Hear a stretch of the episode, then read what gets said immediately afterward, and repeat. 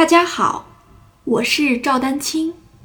二零二三年二胡公益课已开启，获取公益课视频，请添加我的微信号 y i n y u e d a n q i n g，即音乐丹青的全拼小写字母。感谢大家支持。那具体到你练习怎么练呢？慢到快。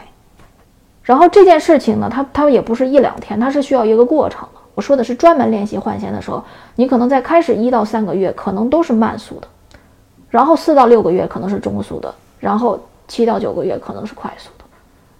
我说的大概就是这个周期啊，它的周期会比较长，它不是说你一下就能练好，所以这个是整个的一个练习的过程，然后再结合比如说具体的一些练习曲，一点一点的去练习，啊，它不是绝对不是一下子就能。